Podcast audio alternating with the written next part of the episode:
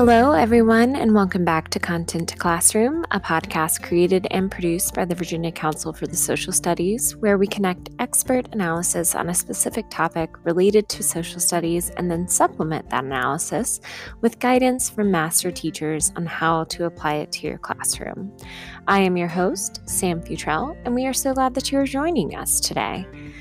I am recording this intro on the last day of February and it will launch on the first day of March in 2021. And as you all know, February is Black History Month in the United States, a time to reflect on the complexity of Black history in the United States and to celebrate Black excellence. But social studies teachers in Virginia know that Black history, culture, voices, and stories belong in our classroom every month of the year, not just in February. And that's why we at the Virginia Council for the Social Studies want to embrace anti racist education and support teachers and students around the state in this movement in their classrooms. So, Today, you are going to be hearing the recording of our February Scholars Hour event, Practicing Anti Racist Education in the Social Studies Classroom, which was just an incredible conversation around teaching hard history, African American histories, and incorporating anti racist teaching into our social studies curriculums. Uh, we were led in this conversation by historian, author, and expert Dr. Hasan Jeffries from The Ohio State University. You will hear me introduce Dr. Jeffries formally in just a moment, but I just want to say again that this was one of the highlights of my career to be able to interview him and to have this conversation with him. Dr. Jeffries is someone who not only is incredibly intelligent, but also a gracious and dynamic speaker, and everyone at VCSS is so grateful to him for coming to speak with us for this event. I mentioned this in our last episode, but if you haven't attended any of our Scholars Hour events and are curious about them, they are a live event hosted virtually by VCSS every third Thursday of the month so that teachers across the state can engage in discussions with experts on topics near and dear to us. You can always send me an email or follow VCSS on Facebook, Instagram, and Twitter to get more information about how to attend any of these sessions. Our handle for all of those platforms is VA Social Studies, all one word. And as always, if you enjoy this episode, please like us on iTunes or Spotify and give us a five star review as it helps others find our podcast. Thank you so much for listening, and I hope you enjoy today's episode Practicing Anti Racist Education in the Social Studies Classroom with Dr. Hasan Jeffries.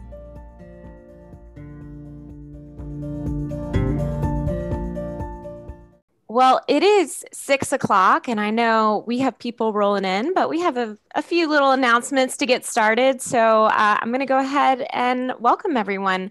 My name is Sam Futrell. I am a Virginia Council for the Social Studies board member and co chair of our outreach committee. And I am so pleased to welcome you all to our February Scholars Hour Practicing Anti Racist Education in the Social Studies Classroom. So I'll be moderating tonight's discussion, which will look a little bit different than our past Scholars Hour events. And that is because we only have one panelist for tonight. Um, and that's just because he is just such an extraordinary speaker and historian that we wanted him to have the entire platform for tonight uh, to lead us in this discussion on a really important and challenging topic uh, anti racist education and teaching hard history. So before I introduce you, Dr. Jeffries, spoiler alert, our guest is Dr. Hasan Jeffries. Um, I'll take a brief moment to let everyone know that the chat is open and you are welcome to engage in discussion there. But of course, we ask that you do be mindful of our discussion norms throughout the event. And we'll have uh, one of our board members post those norms again now, just in case you weren't able to review them before. Thanks, Katie.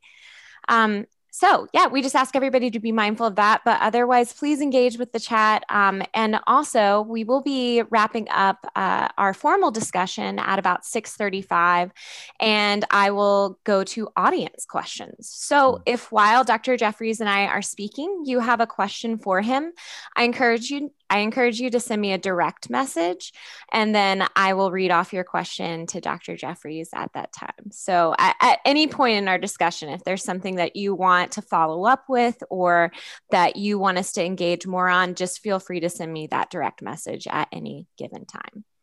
So, without further ado, our guest tonight is none other than Dr. Hasan Jeffries from The Ohio State University. We could fill up pretty much the entire hour just listing off Dr. Jeffries' accomplishments and contributions to the study of United States history and culture. But among his numerous accolades as a historian are several prominent books on the civil rights movement and the Black Power movement, including In the Shadow of Civil Rights. And Dr. Jeffries, I'm not sure how to pronounce Bloody Lowndes. Lowndes. Yeah, okay. Mm-hmm. Okay, good. Mm-hmm. Yeah. Bloody Lowndes, Civil Rights and Black Power in Alabama's black belt. He also hosts the podcast Teaching Hard History. And many of our VCSS members will remember his moving discussion with teacher Chris Matthews at the 2019 Virginia Council for the Social Studies Conference. So, Dr. Jeffries, welcome and thank you so much for being here tonight. Well, thank you very much, Sam, uh, for the warm words of introduction, uh, and to all the members of the council uh, for extending the invitation uh, for me to uh, share some thoughts and ideas with you once again. I was saying before we began that 2019 was was just a few days ago, and yet it feels like eons ago, worlds away. So much has changed since then.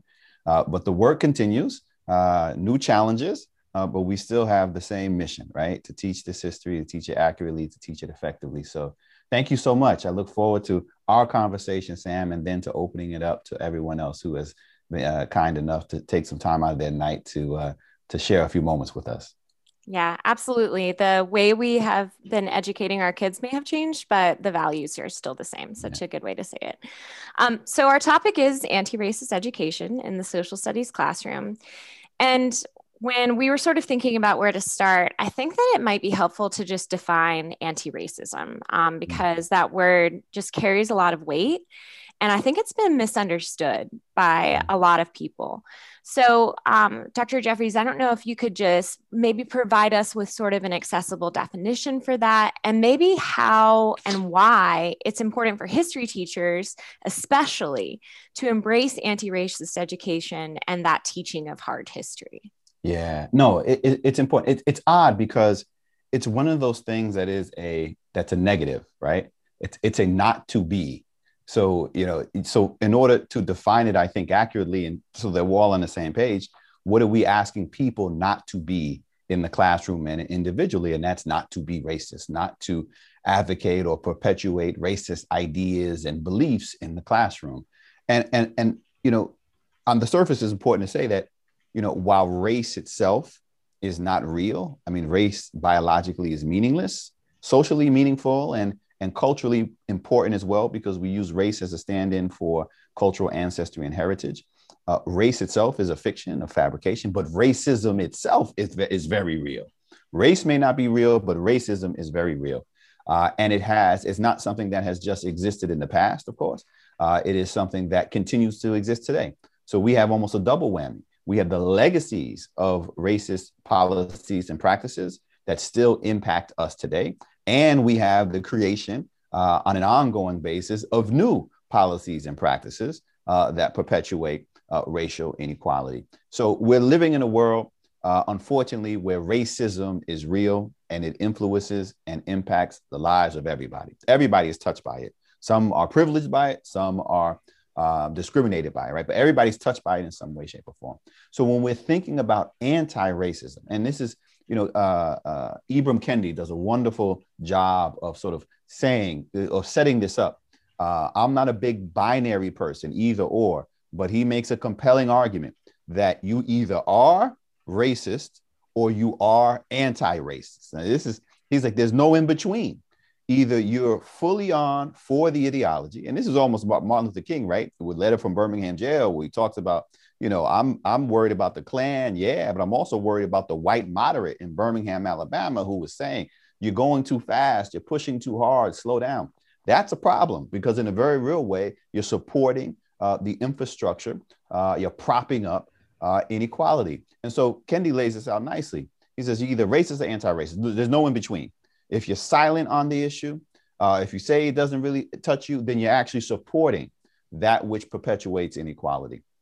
So when we think about anti-racism and what that is in general, it is the act and action of actively, a lot of A's in there, the act, action and of actively working against racist ideologies and practices.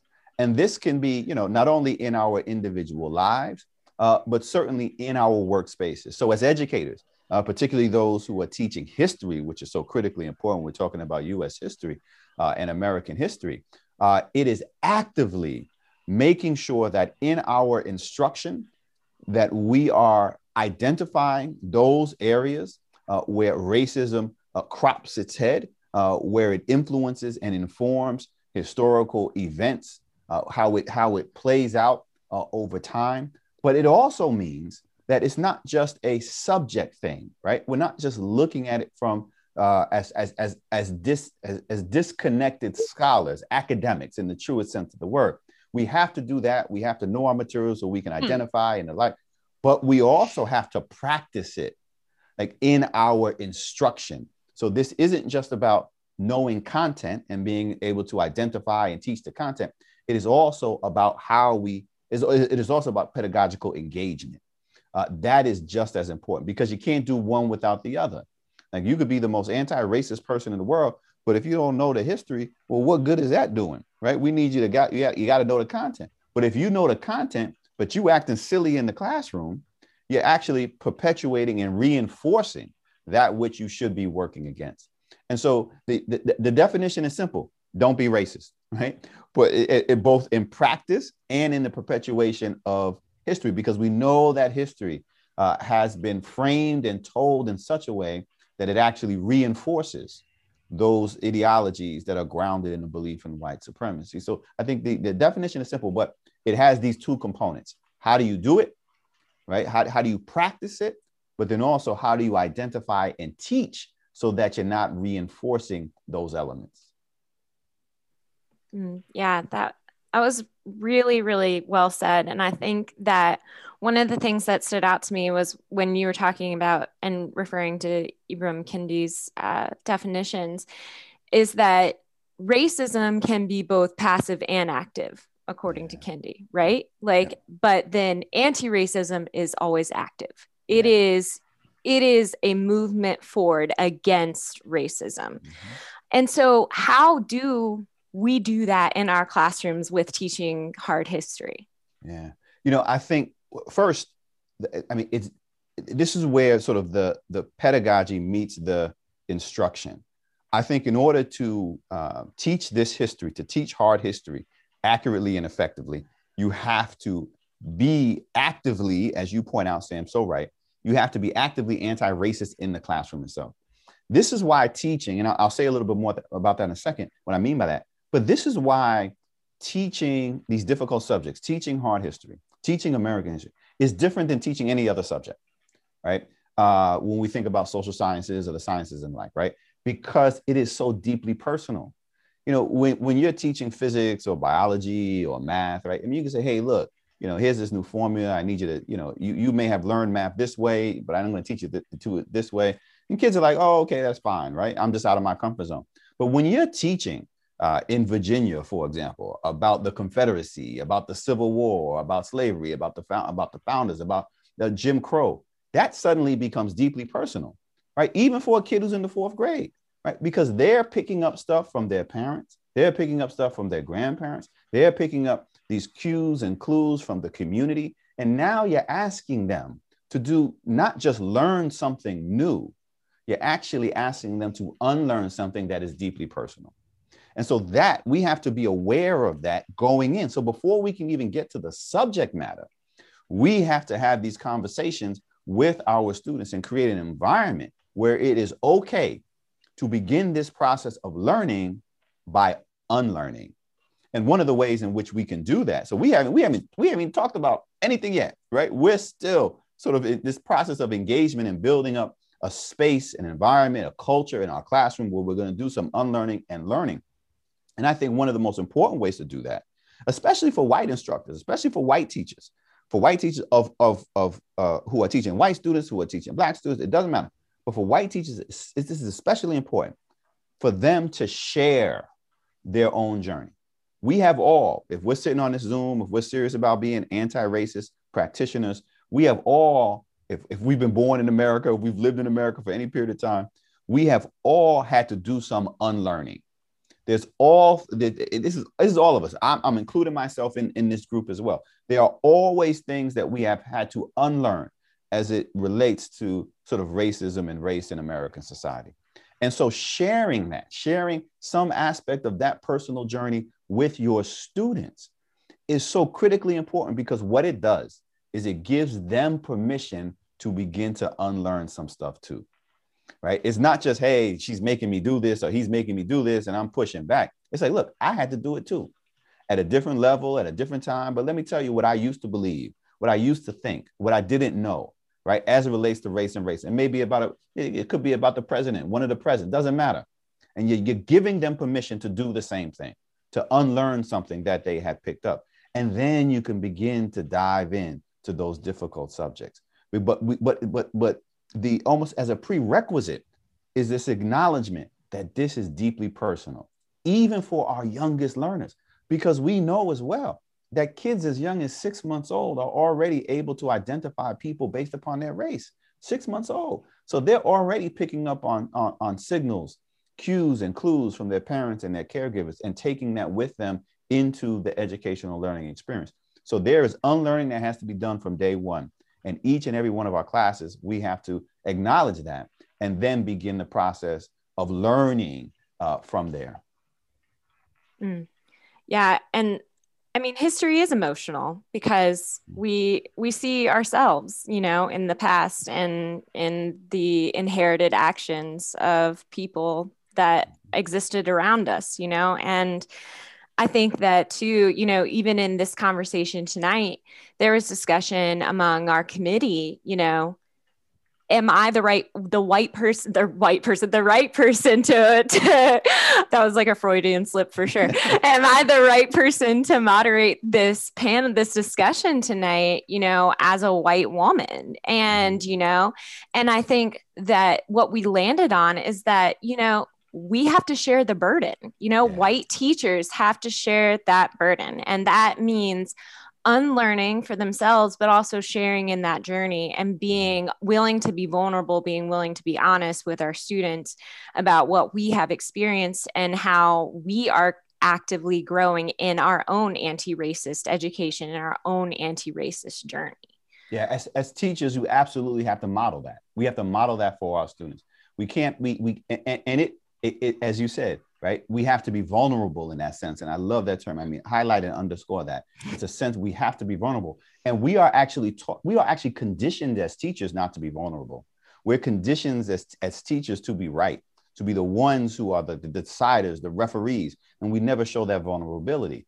But our kids are vulnerable. We're conditioning, we're teaching them to be vulnerable all the time on this issue and, and to be silent. And this is the third rail and not to talk about it.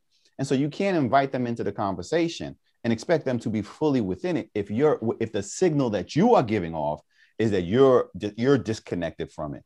Uh, and, and, you're right. I mean, look, 80%, 82% of teachers, you know, are are white and white women, right? I mean, that percentage. So if white women aren't at the table part of the conversation, then it ain't gonna get done. Right. So mm. so wel- welcome to the club, Sam. We're, we're good. Thank you. And I think a lot of teachers in Virginia, especially, are going to be faced sort of with some new challenges here um, as they take on teaching the new Virginia African American history course. And so I kind of wanted to pick your brain about that and maybe some strategies or advice that you can give any teachers who might be taking that on next year. Um, and especially, too, just, I mean, you are specializing in the civil rights, the Black Power movement, like that as well. Like, what can we do better in mm-hmm. those areas also? Well, I think the first thing is we know we know two things, right? Uh, Education Weekly and some other organizations and periodicals have, have run these surveys talking specifically around sort of African American history and these various topics of, of sort of talking and teaching about racism and anti-racist education. And they have found that the vast majority of teachers that they have surveyed, I mean, talking about 82, 83, 84%, want to do this, like actively want to do this, want to teach this history, want to teach anti racist curriculum and the like. 84, and uh, it's hard to get 82, 83, 84% of people to agree on anything, right? And you just, and they're like, look, we're in this. But only about 14% feel that they are prepared to do so. So that's that's a that, that one, we could work with the 85, but then the four or the 82, 83, the 14 means that there's some challenges. So what does that mean? That means basically that we're not ready to do it yet, right? That that we're not ready. That one, because we've all come out of the same educational system, that this is not material that has really been taught in any with any great depth or detail to most of us. So there's a there's a knowledge gap uh, we're going to have to do some extra learning, some professional development, some deep dive if we want to teach this seriously. And so, and, and we're not going to get it overnight. But here's the opportunity. I think we go into these classes, and especially since we know that in Virginia, it's, you know, you're going to run the pilots in the fall, uh, I believe, with a select few schools, and then it's really going to bridge out and expand out. As it expands out, so you get a little bit of time to really brush up on this. This isn't going to be something that you're able to grasp or teach just in one year, right? It's like I, I know it all. Like I've been teaching courses on the civil rights movement, African American history, and the like for the last 20 years at Ohio State. And each semester, I'm like, okay, now what am I doing? And how am I doing this? And I got to change this up and let me change this. And I, I never felt good about this era. Let me add some stuff here. So it's constantly a learning process. But I think in this, in this instance, it is just vitally important, no matter how old the kids are who are coming into the classroom, especially even late elementary. I mean, my third, fourth grade, but even first graders, to go into the class and be honest with the kids. Like, look, this is a lot of this is new to me too. We are going to be learning together all the way through. And, and, and again, giving them permission to do what? To ask questions. And when they ask you a question about something that we're unfamiliar with, it's like, you know what? That's a great idea. We'll figure that out together. I think the other thing that's going to be really important going in uh, to teaching this material is the realization that you don't have to teach every little fact about the black experience right? Like like that's it, it's impossible. One there's not enough time. Two don't nobody know all that. And three kids have google right? There's no there's nothing that you can ask them that they couldn't actually google right? And find it. And so so part of what needs to be done as, as you think about well how to teach these subjects is where do you want to dig deep right? Where what do you want kids to walk away with remembering right? And what they remember, rarely they remember a couple names. They remember, they might remember some ideas, and they can build off that as we move through. Uh, certainly the African American Studies course, I believe that which is in the high school level. I mean, that's so you can give a little bit more, fun. but especially for the younger students, as, as as you have the full revision of sort of social studies and the like, what they're going to remember are feelings. They're going to remember moments in class when you talked about something, right? And that's where you really have to lean in right? That those are the periods where you want to identify where we're talking about the founding, where they're talking about revolutionary era, colonial era, all the way on up through. What those moments that they're going to feel something about this past, right? Where they might feel uncomfortable. That's okay. That's something that may stick with them. Like that's what we want to get to. And, and then that's a process. I mean, that's a learning process. You'll figure out, you know what, I thought this was going to get these kids. I thought this was going to move these kids. And it's like, oh no, I was on a, I was completely in a different area. They're over here. You know, I, I think of it. I tell you know, once in a while I have the occasion to, to, to tiptoe over to the to our educational school. I tell the teachers there, they're like, well, what are your strategies going in to teach students, kids, right? And I was like, look, it's psychological warfare, right? I mean, you are trying to get, you got to get inside their head, right? Like you're teaching them content, yes, but you're trying to figure out how to make that content stick right? And, and, and, you, and the only way you can do that is, is if you really know sort of where your students are beginning. What do they know coming in, right? And this is where, you know, getting students to, to talk about not only what they know, but also what they don't know in the context of race and racism in a world in which we say don't ever talk about it is really hard. It's really difficult. It's really challenging.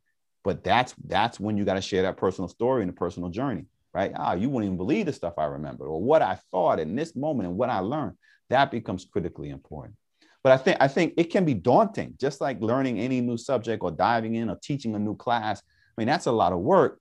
I think the, the way to find that sort of comfort in walking through is like you don't got to teach everything right? But but try to teach some stuff really really well right? And then also share with the students that this is a this is a learning process for me too. We're going to learn together this year. We're going to learn together in this class and we're all going to be better for it uh, at the end of the year or the end of the semester. Yeah, I think that's just really helpful because that is definitely something that I think a lot of us would be tempted to do is to just feel like we need to, you know, know it all before we go into it.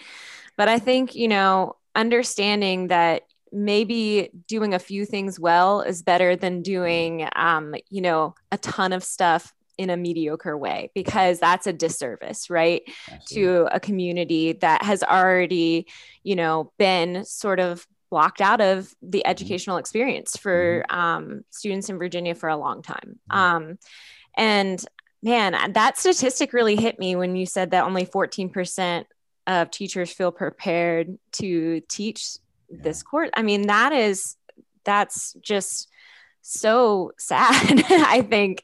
Um, and you know i really hope that uh, there are going to be some and maybe that's something that vcss can work to do as well is provide some pd opportunities to really help um, our teachers out within the commonwealth um, so I know a lot of us, and I'm even looking in the chat now, you know, just integrating the uh, African American experience into all of our classes, right, is something that we're trying to do all the time and amplifying Black voices throughout history, right? Like, and that's one of the things we said in publicizing this event is like, you know, Black History Month is obviously incredibly important, but, you know, black history is from the beginning to the end of american yeah. history right like right. and you know it's not just the civil rights movement um, it's not just uh, these certain time periods in american history but i am wondering for the civil rights movement um, and the black power movement like what can we do to do better with that like what are some things have you seen you know your students coming into college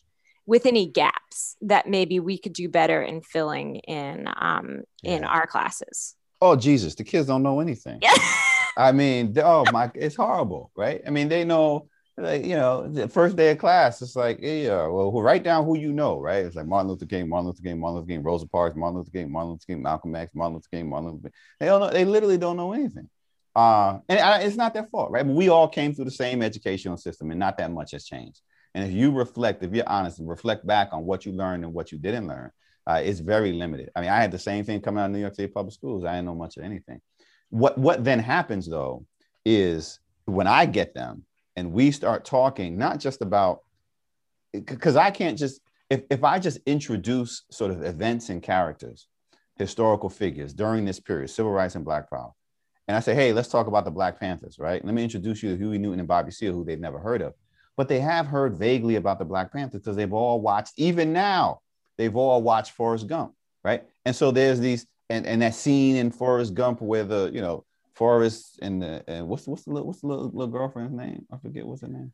I forget her name too. I'm sorry to any Forrest Gump lovers out Jenny. there. Jenny, Jenny, thank you, right, right, thank exactly, you, Jenny. Right. Jenny, Jenny, Jenny, right? Her and Jenny, Jenny takes it. This is my Black Panther party, right? And they walk in, and then the next thing you know, it's a fight and there's guns and all this other stuff. And he says, "Sorry for breaking up Black Panther party," and that's all they know. That's what they've been introduced to. That's it. That's the full extent of their knowledge and not just the Black Panther party, but to Black Power as a whole. So again, you got some unlearning to do. So if I can't just introduce people, and because they do have these misperceptions already in their mind. So when I go in and we start class, I'm like, look, I got to explain something to you about US history, about American history, about what Jim Crow was, about what segregation was, about the fact that Jim Crow and segregation and racial discrimination didn't just happen below the Mason Dixon line. Like the y'all, y'all in Virginia don't necessarily have that problem, right? I mean, kids would be like, yeah, we know discrimination, racism, that was kind of here too.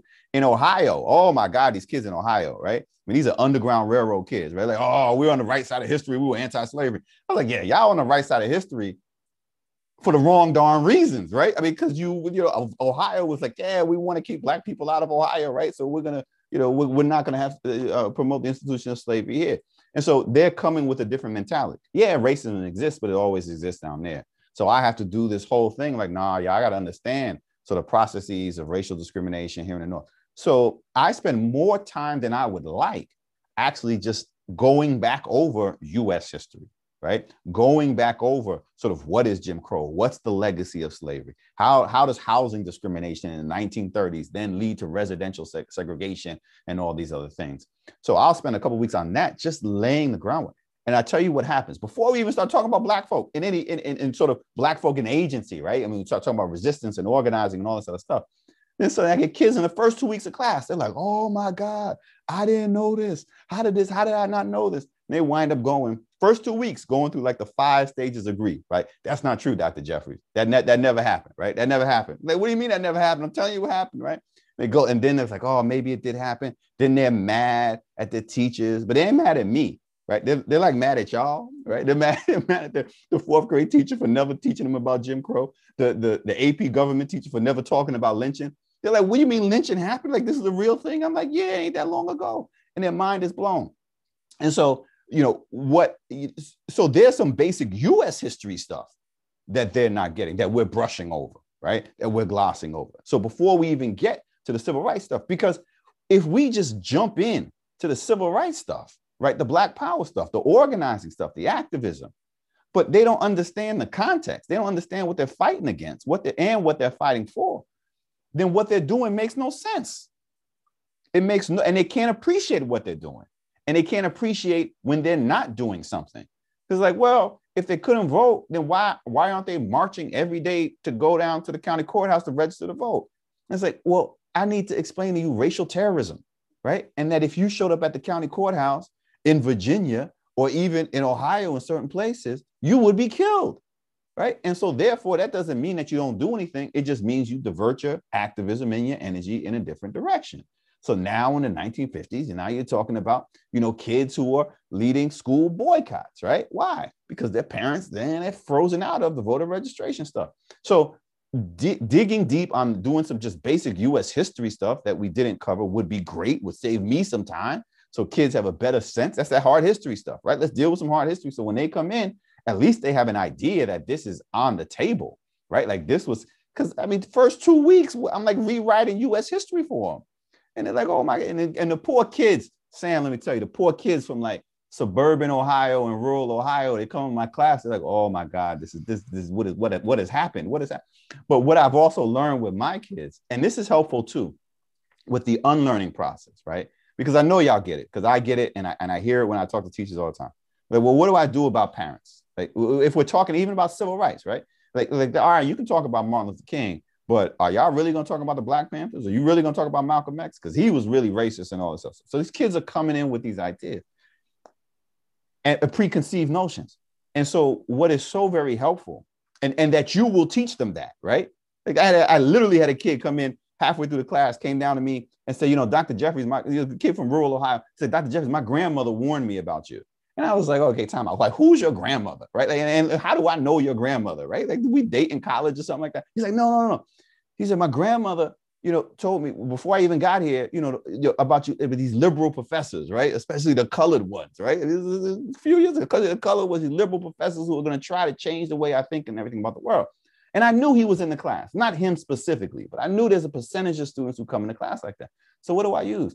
I can't use my voice because my voice is already tainted in their eyes.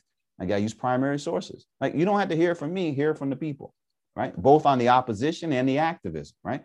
And Only and after a certain point, then like, oh man, this guy must be know what he's talking about, right? And I ain't even said anything yet. And then we can begin to do the deeper dive, right? So I think the first thing is before we can even get into the, the, those those aspects of African American history that we want our people to uh, want our kids to know, we really got to be serious about what do we what do they know about U.S. history? What do they know about American history? What do they know about the problems of racial discrimination, racial inequality, racism, white supremacy, and the role of racial violence? Once they get that, then we can begin to move in to introduce new actors beyond King and Rosa Parks. We can reimagine uh, and give a more accurate portrayal of the Kings and Rosa Parks and the people. Like you're gonna have to teach King, you're gonna have to teach Rosa Parks, but just do it accurately. Use them as a point of entry to then talk about other characters, other other actors, other people in history, other organizations, and other places.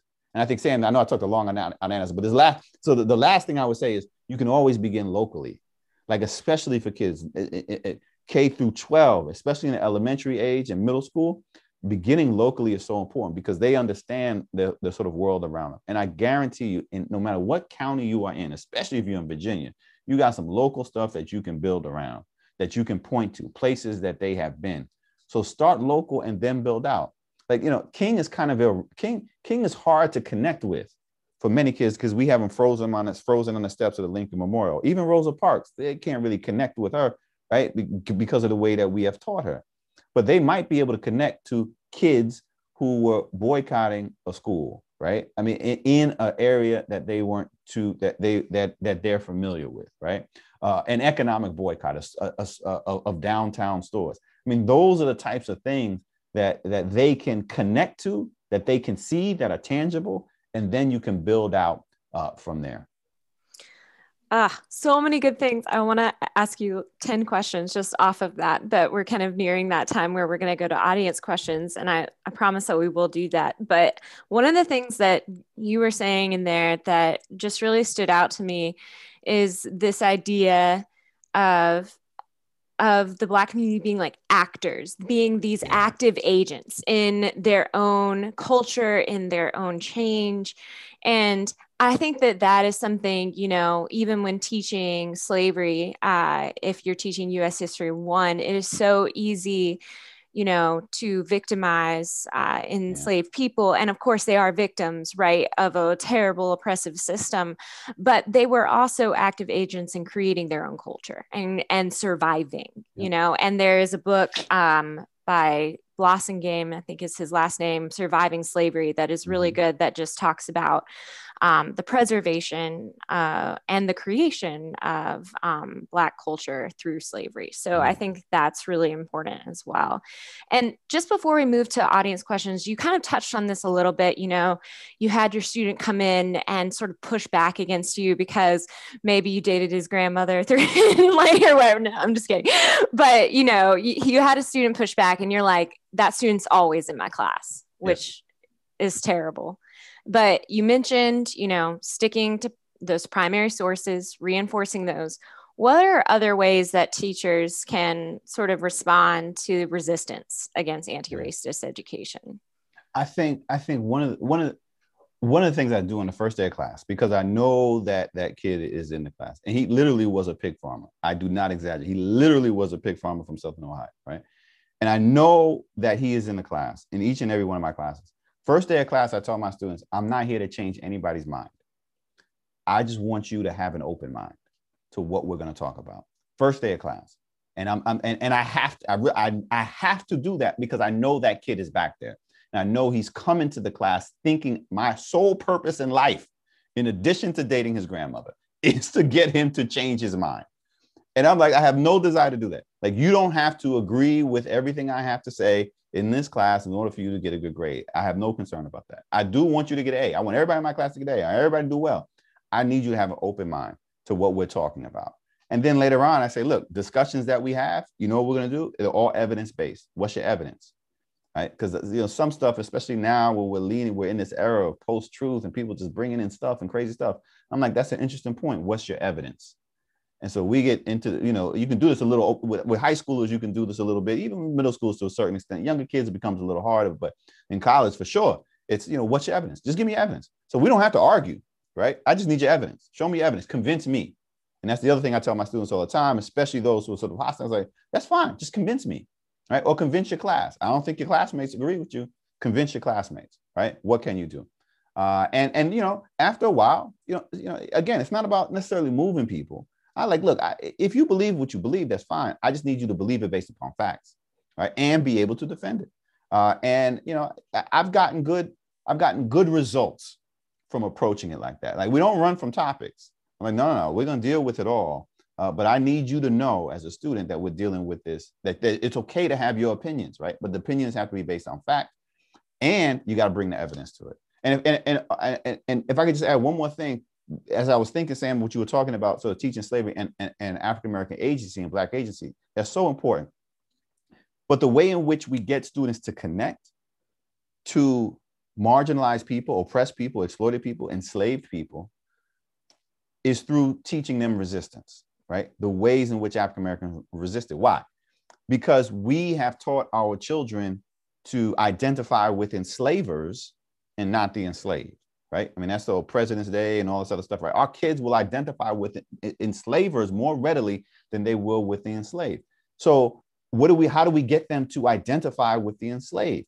If we're saying that they're in this sort of victimized position vis-a-vis the larger society, then and we say we need you to put yourself in those shoes. Kids are like, well, if I was in those shoes, I'd fight back some way, shape, or form. Resistance is the way they see themselves in the oppressed. So it's like, okay, let's explain me. Let me tell you what resistance then looks like, right? Sometimes it's a rebellion, yeah, but it's not always a rebellion because rebellion is suicide. And as you said, Sam, people were trying to survive. That was the main goal. So resistance is always there. Like, like first day of class, without pointing to anything, I say, listen, one of the themes of this class of the African American experience, no matter what era I'm talking about, is the persistence of resistance. I drill into those kids like no matter what time period you are, you will always have black folk fighting against uh, racism and white supremacy and fighting for justice and equality. Period. That is a non-starter. There's never a time where they're not fighting for it. There's never a time where people aren't willing to sacrifice their life in a fight for that. Never. That's the starting point. And that and, and we go from there. And so every period we circle back, we circle back, we circle back. And it looks different, right? I mean, sometimes it's and, and, and you mix it up, right? I mean, sometimes it's you know, it's a cultural expression. It's forming a church. It's forming bonds of family, right? I mean, so it's the obvious, it's, it's the explicit and the implicit, but it is always there. And once kids know, right, they hear me say it enough persistence of resistance, persistence of res- resistance. All you got to do is look for it and you will find it. Then they're able to see the humanity. Then they're able to begin to identify. And it doesn't really matter what the error is. They can see a little bit of themselves, a little bit of that internal fight right? That they that they feel that they would have, right? In the people that we are now talking about. Mm-hmm. And then that's when we begin to see them acknowledging and recognizing the humanity of those folks. So powerful. So good. Um, let's go to a couple of audience questions if that's okay. And if you haven't sent me a message yet in the chat, but you have a question for Dr. Jeffries, you can just direct message me and I'll be happy to ask your question. So Jennifer Hitchcock has our first question. She says, Thank you, Dr. Jeffries. I love your work and your writing and your podcast. I work at a STEM high school in which I am trying to move the needle for anti racist education beyond the humanities. Yeah. Do you have any advice or resources for building institutional skills that could uh, that will cross different departments? Yeah. You know i, I think the skill set is the same right? I mean sort of being uh, being open uh, about your own personal journey uh, being open to where students are right? Like not assuming where they are not not shutting them down because you're afraid they're going to say something. You got to be open to where students are you got to speak clearly. Uh, you know, language matters, right? If we're talking about in the humanities context, uh, you know, are we talking about slaves or are we talking about enslaved people? Recognizing that humanity, right? I mean, so language very much matters. I also think that we have to think about not just the practice of being actively anti-racist pedagogically in the classroom, but looking at the ways in which subjects in the STEM, right, in sciences in particular, um, have reinforced racial inequality, right? I mean, so we've already said, already said top of the hour, you know, race itself is is is biologically meaningless. Well, how many biology classes, when you start talking about DNA, you're actually going to take a sidestep and say, hold on, I need y'all to understand, you know, how this has been used to perpetuate racism, right? In the sciences, right? And this the eugenics and the pseudoscience and all. I mean, I mean, so there are ways to talk about, even in the hard sciences, the way the hard sciences have been used uh, to reinforce racism in other areas. And so when they do wind up in the humanities classes, they're able to draw on these experiences, right, from the uh, from their sciences. If in that example you breeze through DNA and the only thing that they get out of DNA is that the mitochondria is the powerhouse of the cell, well then you've missed an opportunity for them to make sense and draw the connections to how this how pseudoscience then has a real impact on the lives of people. And so I think the pedagogical practices are the same, but I think strategically you really have to look at your subject and look for those opportunities, right? Where you can take the sciences and connect them to the world in a very real way. And the same thing with math, right? I mean, you do it with math all the time. You know, what what what um uh, uh what kind of what kind of problems are you using, right? And there's no reason why you can't use real world problems that then can lead to so- discussions and interpretation of the way in which the society is ordered, right? It doesn't always have to be, you know, you know, uh, Sally and Jim do this and that, right? This is well, what's going on in this community, right? And how do we get this? I mean, those, and even just the examples, right? Calculating mortgage rates. And if you buy this house and appreciates, I mean, and then talk about well, housing is so critically important, right? I mean, if I was a math teacher, every one of my examples would be about housing in some way, shape, or form, right? Because housing is really the center, uh, the next, the, the, the, the access point for opportunity. And so I think you use those, right? You, you're not teaching anything different. You're just, just changing the approach so that kids can see things differently through the subject. Hmm.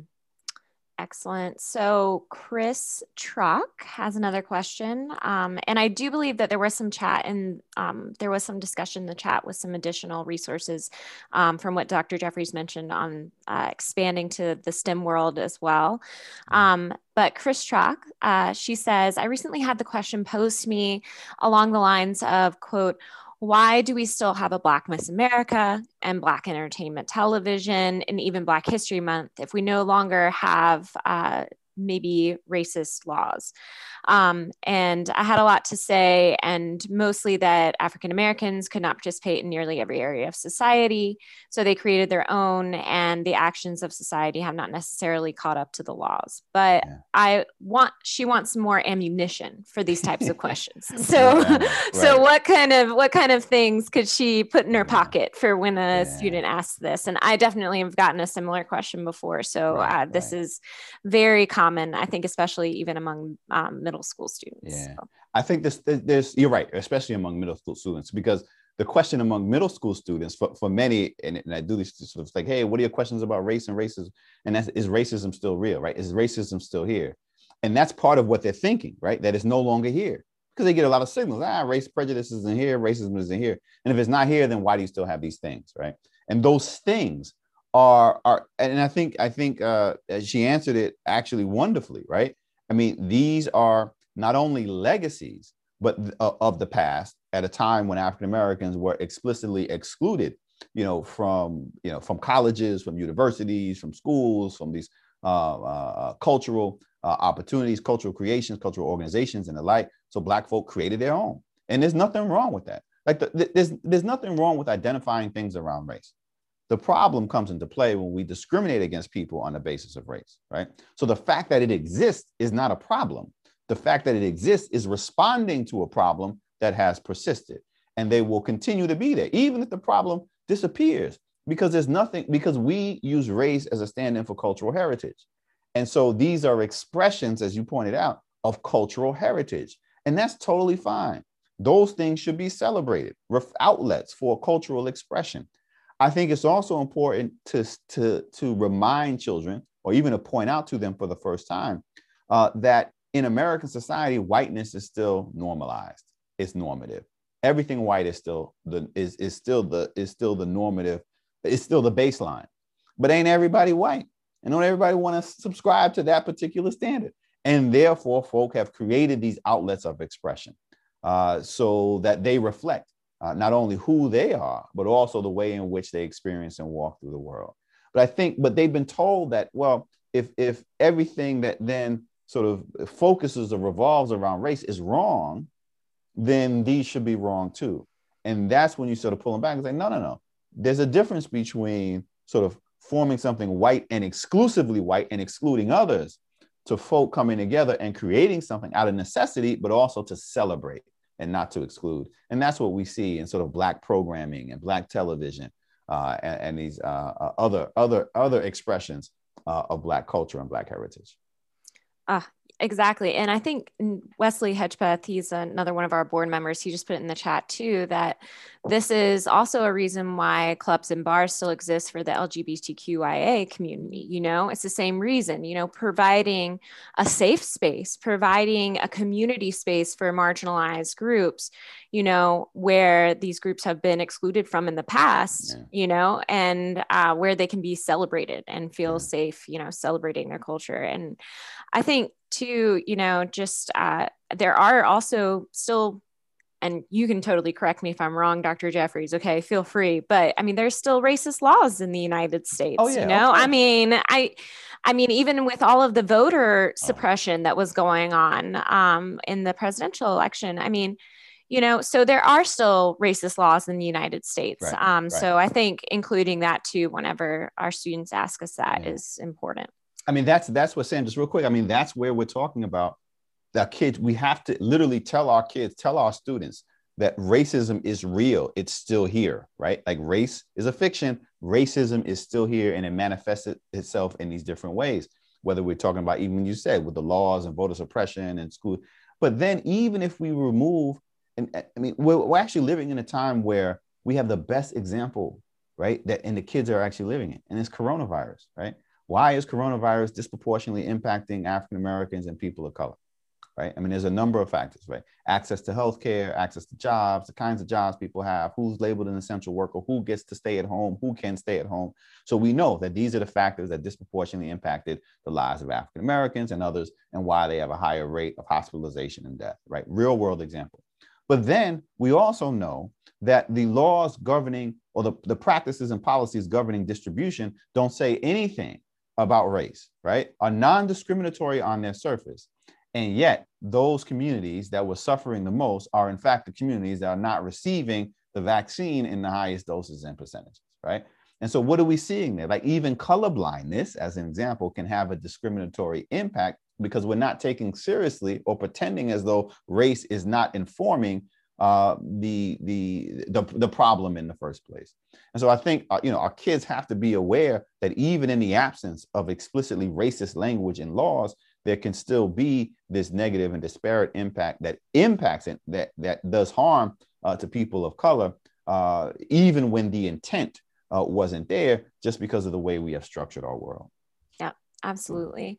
And still i mean too with all of the uh, xenophobic actions towards uh, asian americans in response mm-hmm. to the coronavirus um, pandemic i mean so you know it, it's it's that like you said white culture is normalized. And because of that you know we have to be able to express that to our students and you know express that color blindness to show them that you know color blindness doesn't exist okay it's like like it's white normalization yeah.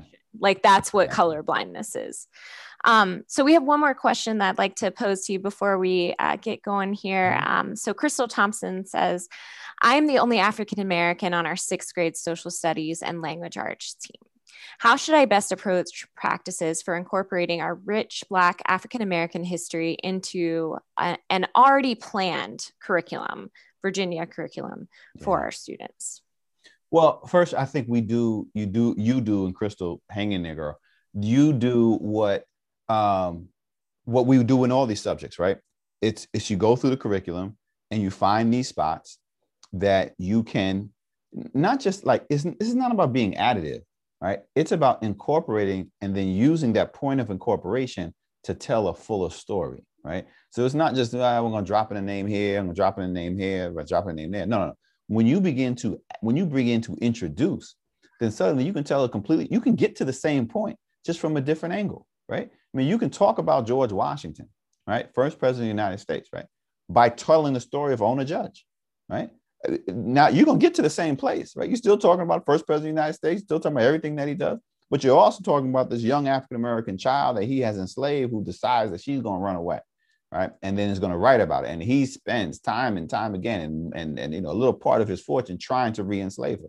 You can talk about that. You're still talking about Washington, you're still talking about the Constitution, you're still talking about all of that, but you're also talking about freedom. You know, you're recognizing this woman's age, this young girl's agency. And then when she's a woman, and she's being interviewed about her life uh, as an enslaved person under the first president of the United States. And, the, and this, this, this person asked her, well, you know, well, why on earth would you want to leave? Right? Why would you want to run away? I mean, from this great man. And she was like, because I wasn't free. Like, what you what part of that is so difficult for you to understand, right? But again, so you know, it's just about it, you know, not just adding a name or two, but then saying, well, what can we learn differently about the event, about the person, about the place, about the experience when we bring these folk in? And so, you know, we don't have to re, we don't even have to reimagine what's already there, right? Or we don't have to rewrite what's there. We just got to reimagine the angle uh, of entry as well as as as well as how we're going to analyze and tell the story. So uh, you know, and, and it's also not about parallel curriculums, right? Because that's too much. We'd be exhausted. Y'all don't get paid enough, right? To come up with a whole new. No, it's about okay, where can I strategically weave this in so the kids can get a, a fuller story. And I think the same thing applies real quick. I think the same thing applies, Sam, as what I was saying before about teaching, whether that's civil rights or Black history, or African American history course. We're still teaching too much content. I, I am I especially especially as we get uh, as kids have more and more access to knowledge, right? I mean, they, they have more access to knowledge than any other time in human history. We are teaching too much content, right? In this instance, I swear, less is more. They, in the sense that dig deeper, have them remember. I know you got, I know they got to hit the standards and they got to know some basic. Yes, I get that.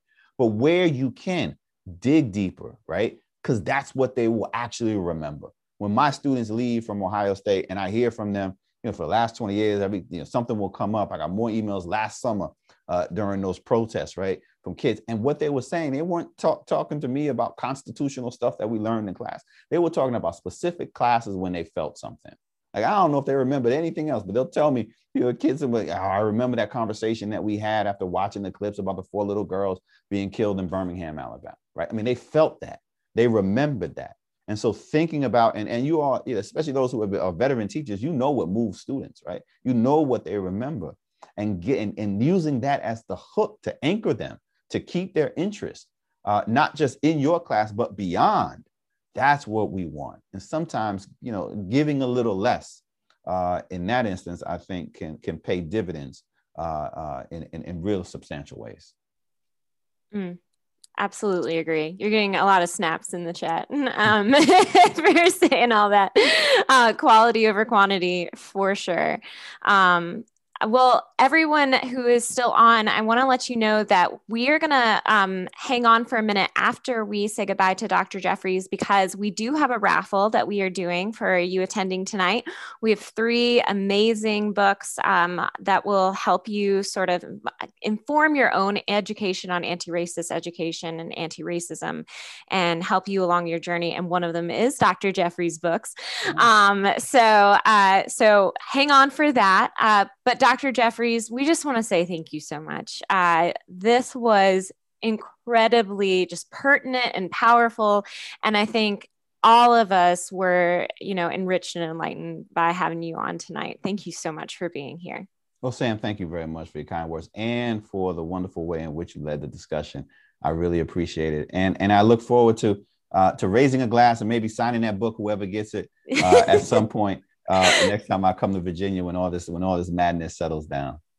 Absolutely. Uh, we'll we'll just have a whole book signing day for you the next we'll time you can come to Virginia. We'll all, we'll all hang out together.